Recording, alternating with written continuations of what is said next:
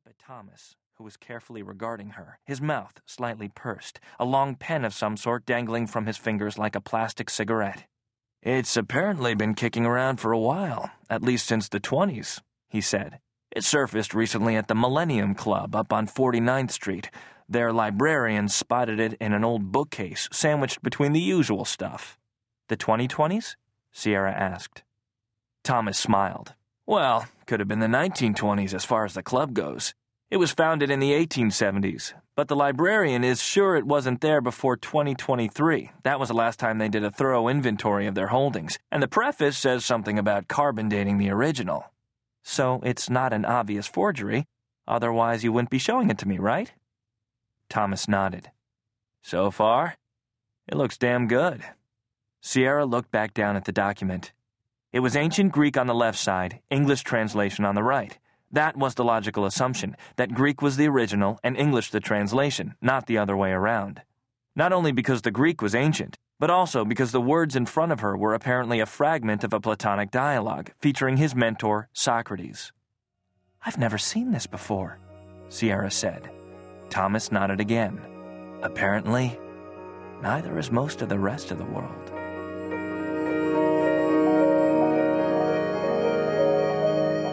Sierra stepped out of the hot shower, slipped into her terry cloth robe, and cuddled up with a spiced tea and the new Socratic dialogue on her sofa. It had no title, no translator listed, but it read a lot like Benjamin Jowett, the great Oxford Victorian who had rendered so much of Plato into English. She had read it at least five times already. The first page contained a preface, signed only Ed, which was almost certainly short for editor, not Edward, Edwin, or Edmund. The following is a translation of a manuscript self identified as written by Plato. Carbon 14 dating, enhanced mode, situates the papyrus and the ink upon it as approximately 400 CE, the date of this manuscript's creation, not the date of the original writing, which, if Plato was indeed its author, would be much earlier. The manuscript was unearthed in excavations near Alexandria, Egypt, in the first decade of the 21st century. Sierra pressed her face against the warm teacup and her back and neck into the sofa. It wrapped around her, felt so good, so comforting, and no, it was still on sleep mode from last night, and Sierra didn't want to feel quite so relaxed right now. She ran her hand on the side and flicked the read control. The contour subtly adjusted. She felt energized, strong. She turned the page.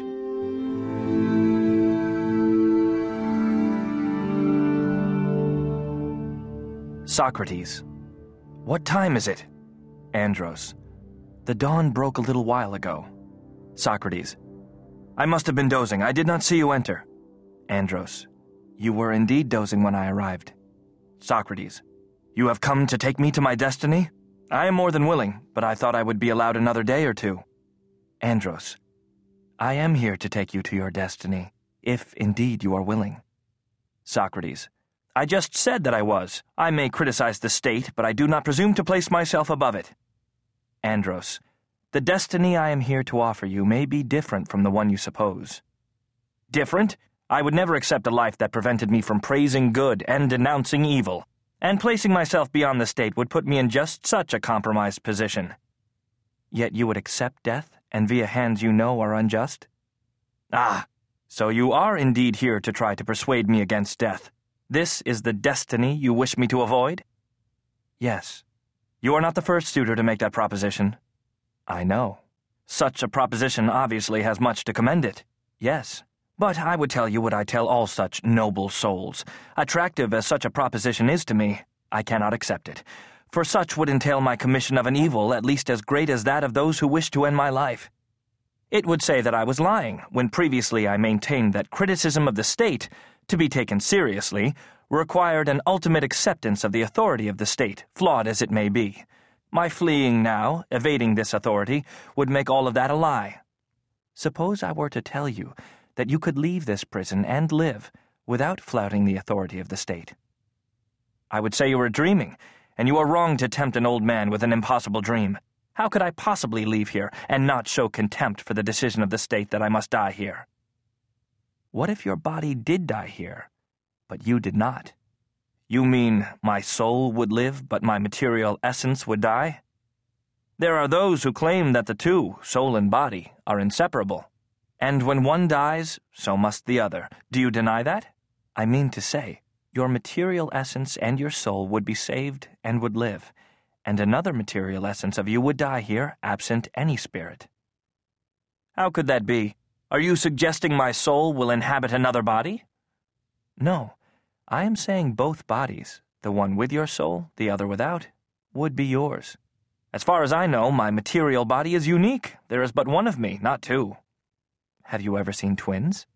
Yes, they do seem to have the same physical body at birth, I grant you. Are you willing to tell me there is a twin of me whom I do not know of? Even so, by this age, my age, we would likely not look exactly the same. The world wears our bodies in different ways.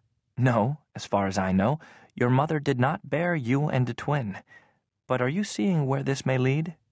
No, I am not. For even if I had a twin, and even if he were willing to trade places with me here at this late hour, and die in my stead when the ship from Delos arrives, it would not be right for me to allow that to happen.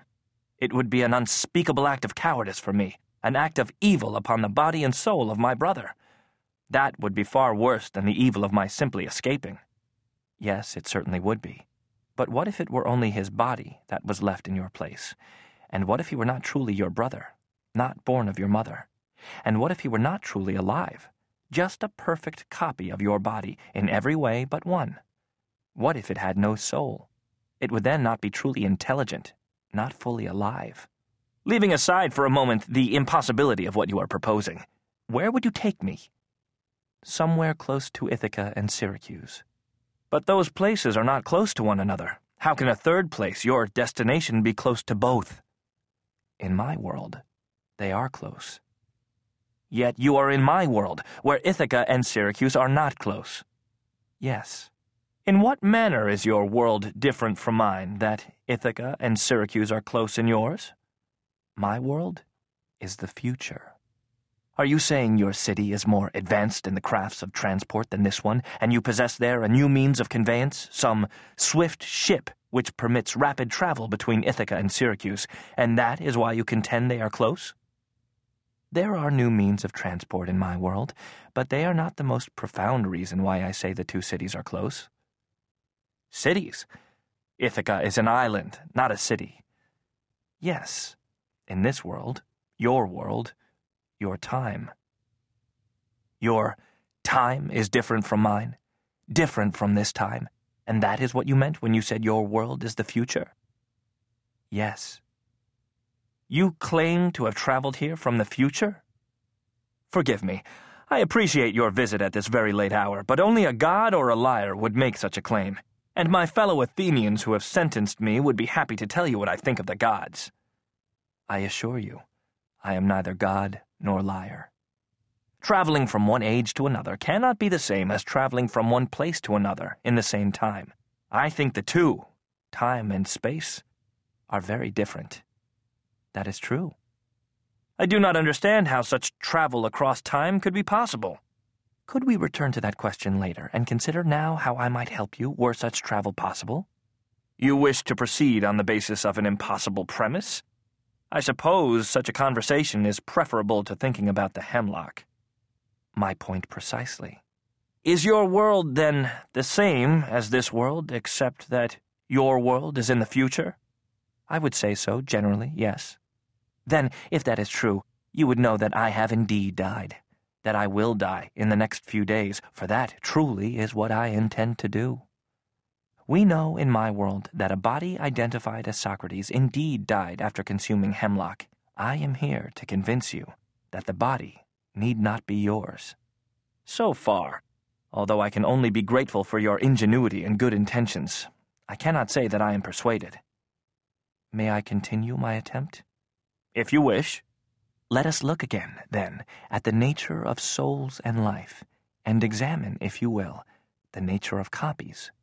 Do you agree that a statue could be made of you, of such precise resemblance that it could be mistaken for you when viewed at a distance? Yes, I have seen such statues of others. When painted with colors of proper hue, they can quite easily be mistaken for the human being whose image they embody especially when viewed in dim lighting, in twilight or pre dawn hours, or, as you say, at a distance. Good. Do you think it possible, then, that such a statue